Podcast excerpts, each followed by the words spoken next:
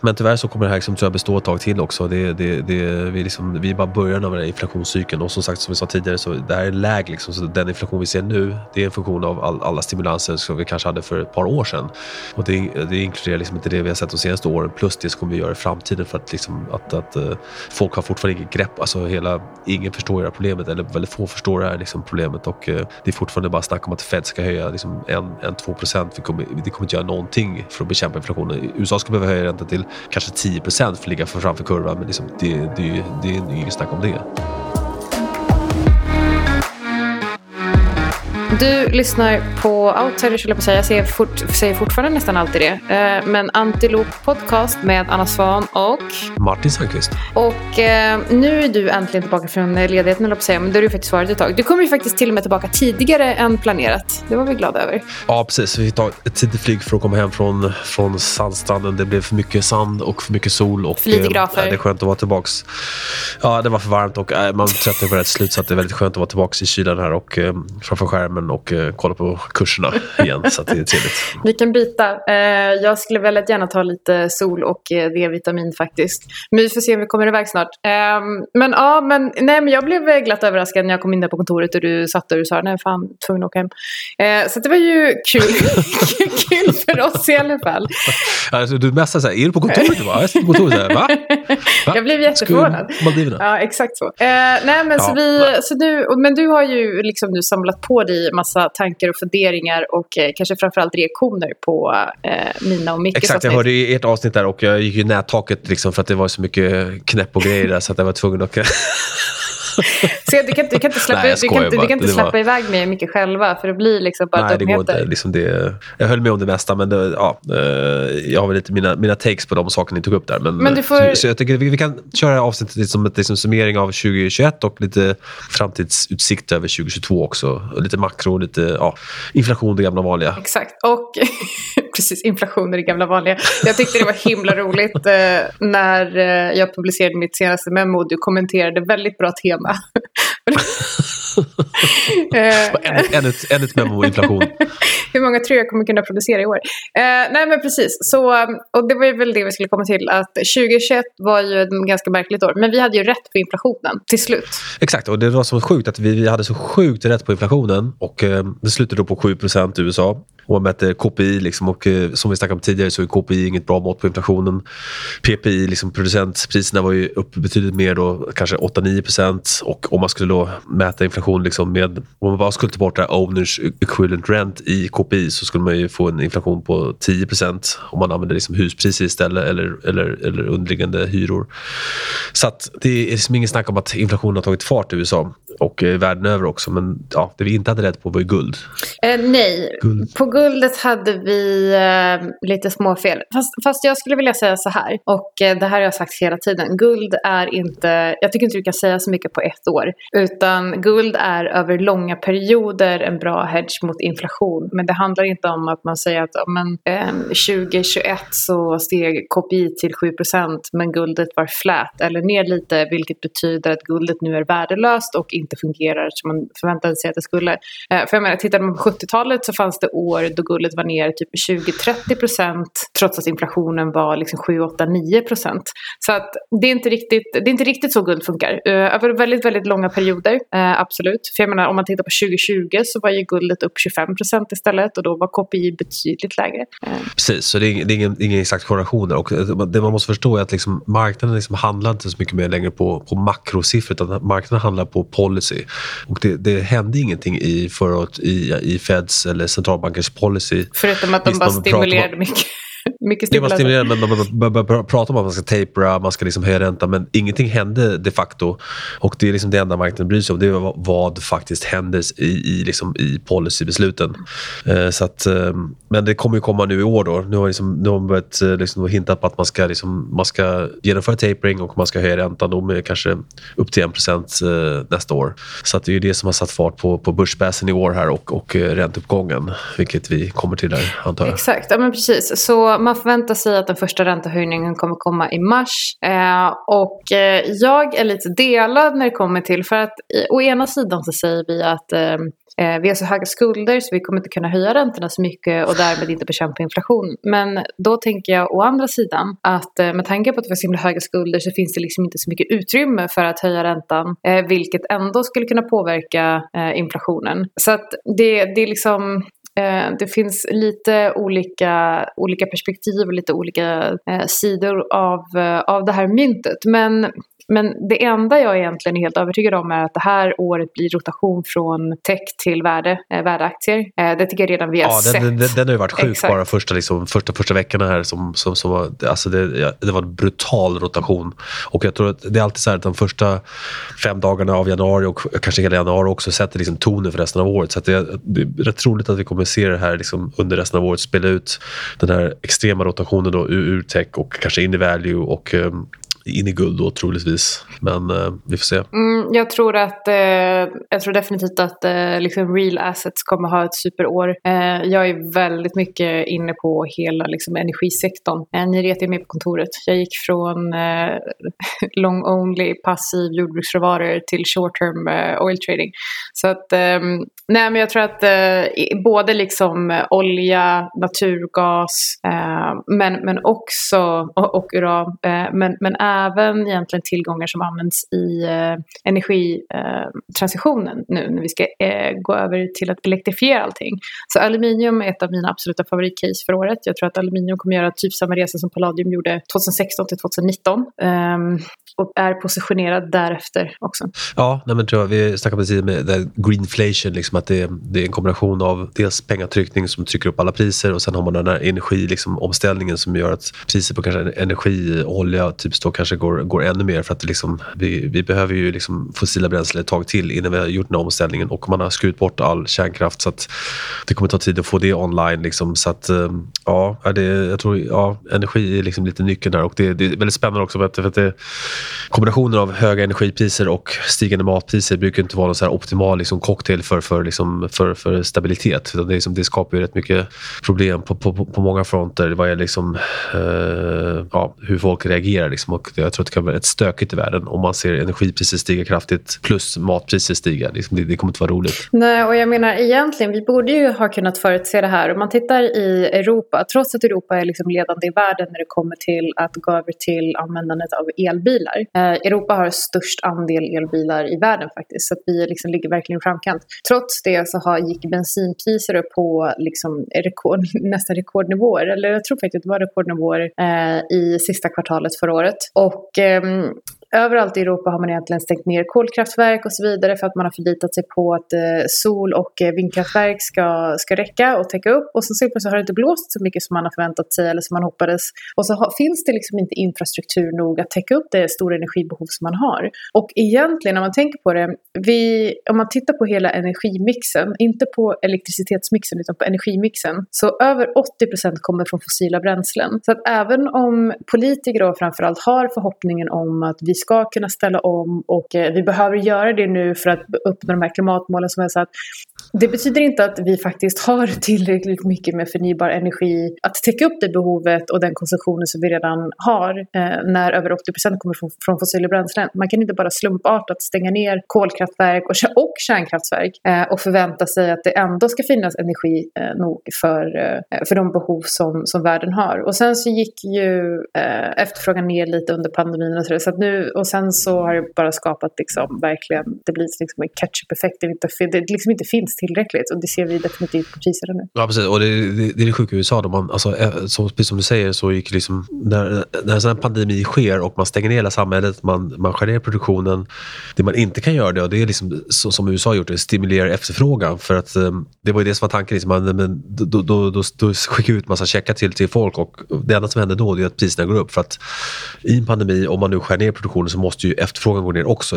om, om vi ska liksom producera mindre så måste vi konsumera mindre. Liksom det, det, är det enda sättet sättet att lösa saker och ting på. Men man, man vägrar göra det. Utan nu, som, nu skickar man ut en massa pengar till folk och uh, stimulerar. Och då självklart så, så när du inte liksom, när, om, om, om, om, om, du inte producerar saker men du, du har fortfarande hög efterfrågan på grund av liksom artificiella pengar som finns där ute så självklart det enda som händer är att, att priset stiger. Liksom, och det, det är det vi ser nu. Exakt. Men den här inflationen vi ser nu, det, det är ju en läg på liksom stimulansen från länge. Så det, är liksom det, det, det är en stor lägfaktor här. Så att, eh, ja, kommer, det här är inte slutet. Absolut, jag tror att man ska vara, och jag vill också poängtera det, att eh, det här är liksom inte effekterna av stimulanser under pandemin, utan nu kommer allting på, på en samma gång och det här är liksom från, vi, har, vi ligger i, skuld, inflationsskuld skulle man kunna säga sedan 2008 ja, eh, och 7 procent nu, det finns ju de som säger att det här är reflation, det kommer gå in i deflation. Eh, det här är övergående.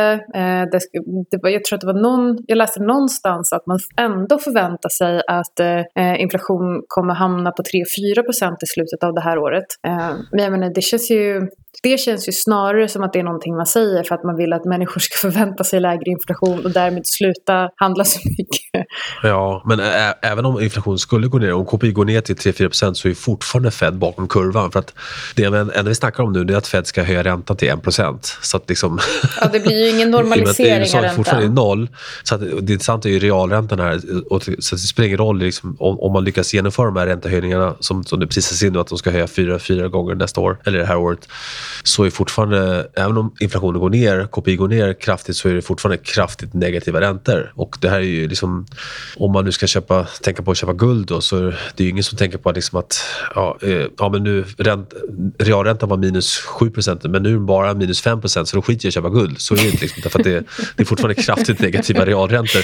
Och att, att säga att, att, att, att, att Fed är hawkish för att man liksom vill höja räntan till 1 är ju sjukt. För det, och bara höja räntan till 1% är fortfarande extremt alltså, easy monetary policy. Liksom. Det är fortfarande väldigt dovish. Eh, jag håller med. Eh, men jag måste också säga att det mandat som Fed har från kongressen är eh, att se till så att arbetsmarknaden är stabil, se till så att valutan är stabil. Och historiskt så har de alltid prioriterat arbetsmarknaden. Så jag undrar om de här runt, De är nog väldigt, väldigt rädda nu för att nu har ju arbetslösheten har ju letat sig ner till nivåer som var nästan i alla fall som precis innan pandemin. Jag tror att jag kollade på siffror nu var typ 3,9 procent. Så det är fortfarande liksom verkligen nu på låga nivåer. Så det ska ju finnas utrymme för, för räntehöjningar. Um, men om man också tittar då på Eh, på, på vilka effekter räntehöjningar eventuellt kan få för arbetsmarknaden på sikt. Så skulle det vara så att arbetslösheten går upp, alltså då kommer ju Fed direkt, i alla fall stoppa räntehöjningarna, kanske till och med starta med obligationsköp igen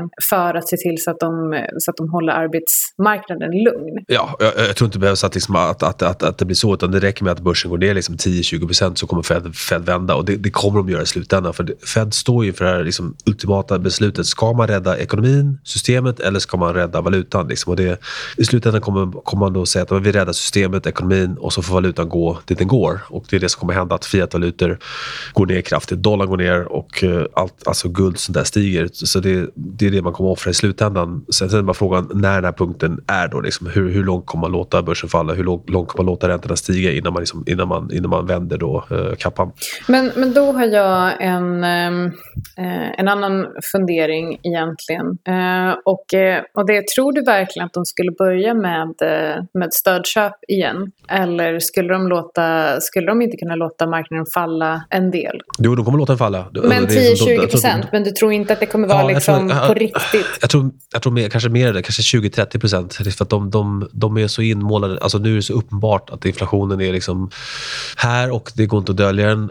Oavsett hur mycket man, liksom, hur mycket man skruvar om KPI. Och, eh, så att Fed är i den här boxen och att de måste i alla fall försöka. Så att eh, de, de, kommer liksom, de kommer köra på här och det är därför liksom är rätt bäsat i börsen generellt. För att liksom, man kommer låta den falla rätt långt in, innan man kliver Men vi ska komma ihåg, det, så det, det är flera steg här. Alltså det, det, det vi snackar om tapering, då ska de ta tillbaka stödköpen. Det är steg ett. Så sluta, med, sluta med stödköpen, tapera alla stödköp. Sen nästa steg är att höja räntan från noll då upp till liksom de här kanske fyra uh, fjärdedels punkter per, under det här året upp till 1% Sen tredje steget som ingen pratar om, det är QT. Jo, jo, jo. Att man ska faktiskt, Men... Fed ska börja försälja sina värdepapper. Och det, kom ihåg att det var det här som gjorde att när kongressen frågade Bernanke varför QE, liksom, är inte det liksom en monetarisering av skulden? Nej, nej, för att vi ska sälja de här papperna sen. Det här är bara temporära köp. Och nu liksom, så att QT är då liksom omvänd av QE när, när Fed faktiskt ska sälja obligationer i marknaden. Vilket liksom är helt bisarrt hur man ska liksom kunna se att det ska funka. Det går ju inte. Vem ska köpa, vem ska köpa de här? Nej, liksom? men det går inte. Plus att det blir lite som, jag läste en, eh, en artikel igår tror jag det var, en kompis som skickade. Och då var det, de sa att de absolut rikaste har blivit mycket rikare under pandemin och samtidigt så finns det jättemycket människor som är fattiga. Så att vi borde, vi borde alla som har, alla, typ de tio rikaste borde, borde skatta 99,9 procent av det som de har tjänat under pandemin. Och då skulle det ju innebära att de är, för jag menar det mesta av det här är orealiserade vinster så då hade de behövt sälja en stor del av sina, sina e-, innehav, typ Musk eller eh, Bezos och så vidare. Och frågan är vad skulle det göra med aktiekurserna liksom? Så QT känns liksom väldigt långt borta. Men du sa, vi, jag tänkte jag ville gå tillbaka lite för du sa, vi pratade lite om fiatvalutor och jag tror ju, jag har ju varit ganska eh, bäsad på dollarn eh, men eh, kommer initialt nu inte ta upp min långa renminbi kort dollarposition. Jag tror att dollarn kommer vara ganska stark i alla fall de första två kvartalen. Sen får vi se liksom hur, eh, hur Fed agerar när börsen fortsätter att falla eh, efter eh, eventuella räntehöjningar. Då. Eh, men jag tror ändå att dollarn kan gå relativt starkt så jag hade faktiskt ändå inte velat ligga lång någon annan valuta mot dollarn nu. Hur, hur tänker du där, liksom initialt nu första ett, två kvartalen? Ja, det är alltid svårt. Alltså, dollarn relativt andra valutor, det, det är alltid en svår, svår boll. Och det är kanske som, som du säger att det, det där, där måste man bedöma liksom, eh, alltså, oddsen då att kanske EU eller liksom, vi vet att Kina, Kina kommer, Kina kommer liksom inte stimulera. Så, så det, det, vet man för att Kina de har liksom prioriterat jobb nu i 20 år och liksom, nu är det slut med det. Nu, nu har de så mycket jobb som, som, som, som, som, som behövs. Så det, det de kommer prioritera nu i Kina det är, det är valutastabilitet. Så de kommer liksom inte låta... Yuanen kommer stärkas mot dollarn, det är jag helt säker på. Eh, däremot om, om dollarn kommer liksom eh, stärkas eller försvagas mot eh, euron och så, det, det är lite svårt att säga för att eh, jag tror inte, jag tror inte euroområdet, jag tror inte tyskarna kommer tillåta liksom att, att, att inflationen spårar ur på samma sätt som, som, som USA men, kan, men kan hur, tillåta hur ska ur. tyskarna inte göra det med tanke på att de stänger ner alla kärnkraftverk? Jag menar alla priser i, alltså framförallt energipriser i Tysk, Tyskland kommer ju gå i nättaket. Ja precis, så därför vill man liksom inte att euron ska falla för mycket heller mm. för att det, liksom, det, det, kommer bara spä på det. Så att, eh, man kommer liksom, det finns en stark liksom, falang där som kommer, liksom, de, de, de, kommer ihåg liksom Weimarrepubliken och eh, jag tror eh, de kommer liksom inte låta... Jag tror att, eh, jag tror att USA kommer låta liksom dollarn falla. Det är lättare för dem att göra det i och med att de har, de har liksom världsvaluta så de kan, de kan göra det. Liksom, men jag tror inte att eh, Bundesbank och liksom, eh, de kommer inte låta euron tappa för mycket värde. Men, men jag nu men pratar liksom ett, två kvartal, inte hela året. Utan jag tänker framförallt när USA påbörjar räntehöjningarna. Eh, det är framförallt då det känns som att eh, det eventuellt, vi kanske, inte riktigt milkshake theory, men, eh, men alltså jag skulle inte bli superförvånad om dollarn liksom klättrar ganska, ganska bra. Ja, nej, på, på, kort sikt kan det göra det absolut. Men eh, på, på lång sikt så är, det, så är det USA som har de största problemen för att de har ju liksom, de har inte någon möjlighet att, att alltså Europa och eh, Asien till viss del har, har ju liksom möjlighet att, att bekämpa högre inflation. För de kan, liksom, de kan ha en väldigt stark valuta men hela USA liksom är byggt på att, att, att dollarn är svag. De kan liksom inte, de kan inte liksom höja räntan för att de har, så mycket, de, de, de har så höga skulder och så stort bytesbalansunderskott och så stort budgetunderskott så att det är liksom omöjligt eh, för dem att, att, att, att, att, att, eh, normalisera räntan. Det går liksom inte. Du bara räkna på vad USAs statsskuld blir om, om liksom USA har liksom en 5 i liksom ränta. Det, det går liksom inte. Det är en stor del av skatt, skatteintäkterna som går till, till att betala skulden. Så det, det, USA är liksom de, de, de, som är, som, de som är minst lämpade till att liksom normalisera sitt ränteläge. Medan resten av världen kan faktiskt normalisera sitt ränteläge. Det kommer bli jobbigt, det kommer bli väldigt stökigt, men de kan faktiskt göra det. USA, det är helt omöjligt. Så, det går liksom inte. Så det kanske är lite inne på det spåret. Jag skrev ett memo för ja, ett år sedan tror jag, eh, när jag skrev att USAs ekonomi kommer likna mer Sydamerika. Inte liksom Venezuela, ja, men äh, åt Argentinas håll. Ja, och, men det, det, det som måste hända då i, i, i, den, liksom, i den processen det är ju att, att världen rör sig, att det blir en dedolarisering i världen, att man rör sig bort från dollarn. Liksom, och det här börjar ske redan nu. Liksom. I Afrika och man, Sydamerika? Ja, man börjar hitta alternativ till Swift-systemet för att det är Swift då som är som hela, hela USAs liksom, stora liksom, uh, leverage här då, att de kan hela tiden hota Swift med att, att ta bort dollarn från Swift-systemet. Och som alla vet, liksom, att, att byta system är väldigt jobbigt. Bara byta ett datasystem är skitjobbigt.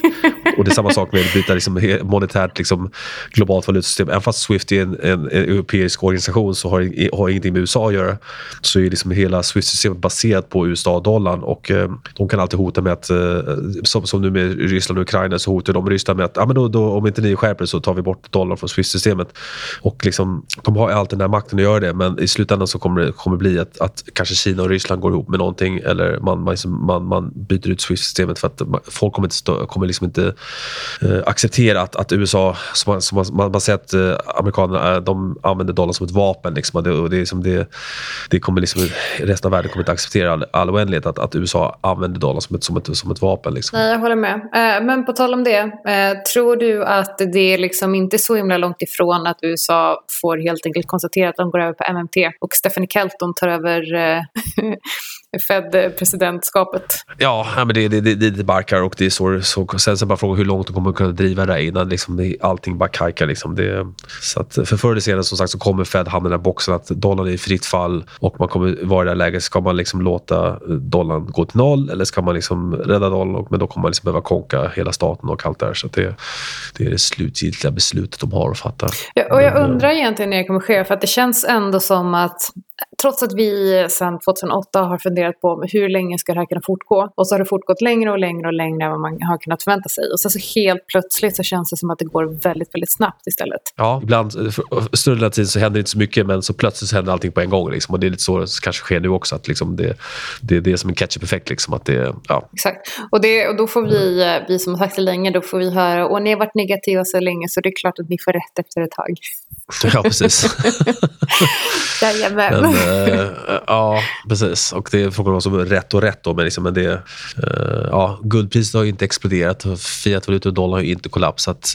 Det får man säga. Men inflationen har ju dragit iväg. Och liksom, äh, ja, om man nu, om man nu liksom tror... Ja, nu har ju Fed sagt att de tror att, att, att, att, att inflationen kanske inte är transitory då. Så då, liksom, då ska de bekämpa inflationen. Ja, men de, ska ju, de gör ju fortfarande QE. Så att, hur, hur, hur går det ihop? Liksom? Man ska fortfarande stimulera men fortfarande liksom bekämpa inflationen. Det, liksom, det går inte ihop där. Liksom, det, det är, de, de hamnar mer och mer i liksom en konstig liksom, fälla. Ja, nej, alltså när man tittar på Feds total assets eh, och eh, ser att de eh, och tänker på att de de senaste månaderna sagt att de ska liksom, sluta de här stödköpen och ska bromsa in stimulansen och så tittar man ändå på den här grafen och den ser ju liksom löjlig ut. Alltså verkligen. Jag säger som uh, Louis Vincent Gav på Macrovoices, uh, inflation is not a bug, it's a feature.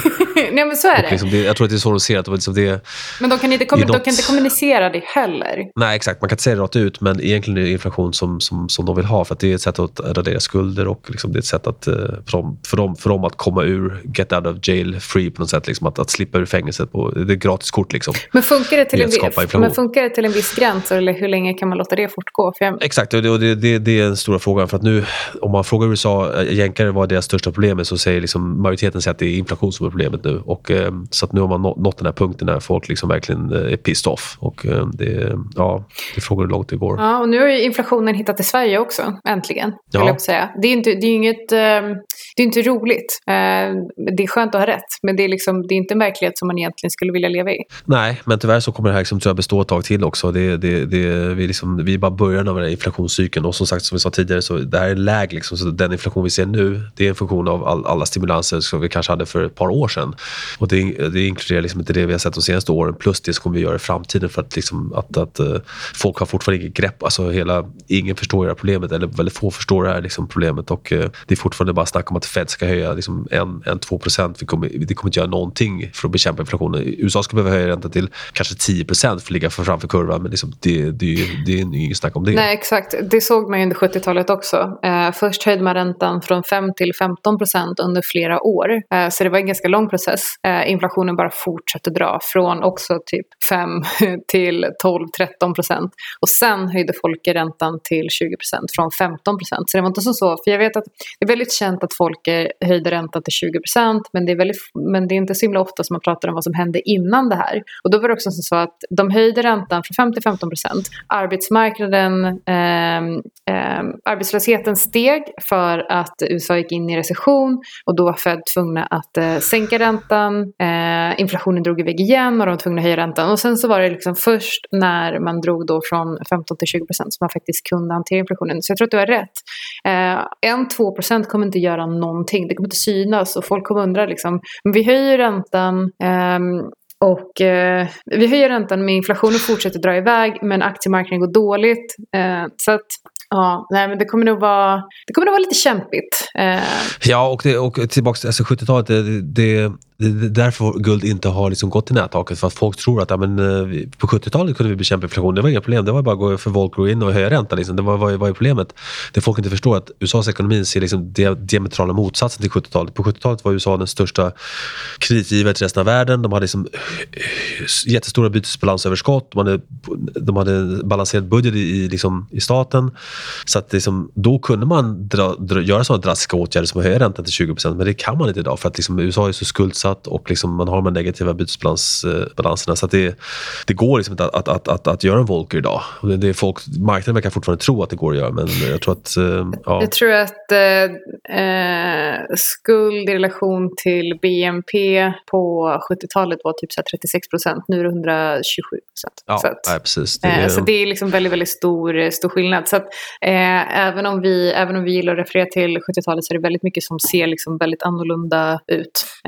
Så att, ja, nej, men jag tycker det är spännande. Eh, som sagt, det är också, vi har också skapat eh, en, eh, en situation som där, eh, där det är enkelt om man vet hur man ska parera marknaderna så blir det liksom enklare att tjäna pengar under den här typen av ehm, eror. Men för ja. de som inte investerade i marknaden så, så kommer det bli väldigt, väldigt jobbigt. En annan sak som händer nu är faktiskt att man börjar höja lönerna och om vi ser liksom en löneexplosion på uppsidan så kommer det också driva på priserna. Jag vill inte kalla det för löneinflation för jag vet att när jag gör det så säger du det finns ingenting som heter löneinflation. Det går inte inflation i löner. Nej, så är det inte. Och, menar, lönerna steg 4 i USA förra året. Det är fortfarande liksom, det, det är negativa reallöneökningar på 3 minus 3 då för att inflationen var ju 7 Så lönerna steg 4 så hade fortfarande 3% mindre i fickan. Liksom, jag, tror att man har jag tror att man har pratat om de lönehöjningarna som kommer komma nu eh, under första och andra kvartalet och att de kommer vara, mm. att det att de kommer vara ganska stora på, på uppsidan just för att parera eh, inflationen. Ja, precis. Nej, men det, så är det, alltså, det, men en, annan sak där med liksom, eh, som man ska tänka på det är, det är den här kopplingen med liksom tillgångspriser och USAs hela, liksom, hela den processen. Vad är det som händer egentligen? När, när USA bedriver enorma underskott, bytesbalansunderskott, så alla de här underskotten det är överskott för andra länder. Så de här länderna de tar ju med överskotten och investerar, investerar då i amerikanska tillgångs, tillgångsmarknaden. De köper amerikanska amerikanska aktier, amerikanska bonds, fastigheter, återinvestera de här pengarna igen. Så det, det här har varit liksom en positiv, eh, jag säger det i citationstecken för det, det, är inte positivt egentligen, men det har varit en, liksom en, en, en virtuous circle för USA rätt länge. För att eh, USA har kunnat bedriva då underskott och så de här underskotten som är överskott för andra länder kunnat återinvesteras i USA och tryckt upp eh, assetpriser vilket har, liksom, har gjort att Fed kan fortsätta med den här policyn under lång tid. Men när det här väl reverseras då kommer vi liksom se den här spiralen i, i motsatt inverkan. Att, liksom att de här över, över världen har massa överskott och så vill, de inte ens, så vill man inte köpa längre amerikanska tillgångar. Man köper amerikanska aktier eh, för att de börjar dippa och eh, man köper amerikanska bonds för att det är för låg ränta. Och då, då går allt det här i, liksom, i, i, då funkar inte den här processen längre. Och det är det som är, liksom, när det väl sker, det man ska utkika till, det är när dollarn börjar dippa och när tillgångspriser börjar dippa i USA, så då, är liksom, då kan det bli en väldigt eh, snabb process åt andra hållet. Och det är där vi är på väg nu under 2022. För jag vill ändå också kommentera att jag tycker att eh, någon som har legat före kurvan på risk, vet du om det är? Nej. Cathy Woods. Din favorit? Nej, men alltså, jag tycker att någonstans så, um, det blev väldigt tydligt efter när jag toppade ARK eh, förra året i april typ. Eh, jag sa redan då, så, så här ser det ut när man har tagit för mycket dåligt kalkylerad risk. Eh, och det är det jag menar med att hon ligger före kurvan. Jag tror att det kommer se ut så för många index också nu det här året. Hon är nere på ett år typ 45 procent. Hennes investerare har netto förlorat pengar. Ehm, ja, jag har väl liksom liten uh, bias. Vi kör ju styrelsebett mellan varje styrelsemöte. Just nu har jag kort ark. Ja, precis. Men det, det, det jag inte visste det var att Mr X har faktiskt en crush på jag Cathy vet. Woods. Och det, här, ja, men, exakt. och det här kom ut nu väldigt, väldigt nyligen. Och han har liksom inte yttrat ett ljud. Och sen så helt plötsligt för bara ett par veckor sedan. Jag vet inte om det var i december eller faktiskt nu i januari som han sa men hon är faktiskt ganska bra. Jag bara, va? Han bara, men jag tyckte hela tiden. Jag har inte sagt ja, det blir kul att vi har lite olika åsikter på kontoret. Att vi kan liksom debattera saker och ting. Och liksom, det är dumt att vi har, jobbigt att vi har en kultur där det har tagit honom två år att erkänna. vi bara Men alltså, hans poäng är att hon har tagit mycket risk och tjänar mycket pengar. Även fast hon kanske, kanske inte har gjort det nu, liksom, om man räknar totalt sett. Så man måste ändå respektera liksom, uh, risk takers. Sen, sen självklart, jag, jag, jag tror ju som du att uh, det kommer inte sluta bra där. Men... Nej, alltså så här, om man, om man köper upp eh, om man köper upp liksom, eh, stora delar av små illikvida bolag och sen så kallar sig själv transparent för att man går ut med sina transaktionslistor, eh, vilket också brer på liksom, kursuppgången och sen köper andelar i sina egna ETFer med andra ETFer för att eh, dra upp priserna, så kommer det att implodera förr eller senare, vilket det har gjort nu. Så att, eh, ja. ja. Eh, nej men så det, jag tycker Fed ligger efter kurvan, hon ligger före kurvan, eh, guld ligger efter kur kurvan. Eh, det kanske är Svårt år nu, Martin. Ja, nej men det, jag, menar, jag, jag trodde att guld skulle liksom gå ovanför 2000 förra året. Nu gjorde inte det. Uh, men jag tror att uh, ja, men det, här, det här känns som att... Uh, man ser lite nu att marknaden börjar liksom lite, lite fatta det också. Att nu, nu kommer liksom, inflationen kommer in lite hetare och, och då säljer man dollarn istället och guld går inte ner som det gjorde förut. Liksom. Så att, att det känns som att marknaden börjar förstå det här ändå. Att, liksom, att det kanske är, liksom, det är kanske inte så dumt med guld. Nej, exakt. Men en, en annan sak jag ville slå ett uh, slag för det var ju som det här med guldaktier. Och, uh, min, min favoritaktie är ju Franco Nevada. Och, Har du favoritaktier? Har du favoritaktier? Jag har favoritaktier. Okay och även om guldet var ner 5% förra året så var Franco Nevada faktiskt upp 10% på året. Och om man tittar de senaste 10 åren så är, så är guld då ungefär flat på de här 10 års, den här tioårsperioden. Men Franco Nevada har genererat 23% per år i avkastning, bara äga den aktien. Så det visar hur bra de här streamingbolagen är på att, på att generera liksom, eh, värde. Så att, eh, om, man, om, man, om man vill köpa guld men vara lite konservativ så tror jag Franco Nevada är ett bra alternativ för att det, eh, eh, det, det kommer inte gå upp lika mycket som, som, liksom, som Newmont Mining och de här andra rena, rena miningbolagen om, om guld sticker. Men eh, det, det, är väldigt bra liksom, eh, position att ha om, man, eh, om, om guld inte liksom, går upp i nättaket okay. imorgon. Men, eh, men för att runda av då, vad är ditt favoritcase för 2022? Jag har ju snackat om aluminium nu länge, så att, eh, vad, vad tror du då? Vad är bäst 2022? Ja, nej, men det, är, det är nog guld. Alltså. Jag, jag måste säga guld. Kommer det vara, kommer guld? guld, guld GDX, alltså guldminingbolagen, tror jag kommer liksom explodera i år. Tror du guld kommer gå bättre än aluminium? Ja, det tror jag. Tror du det? Eller jag vet inte. Jag tycker men... vi ska slå vad faktiskt.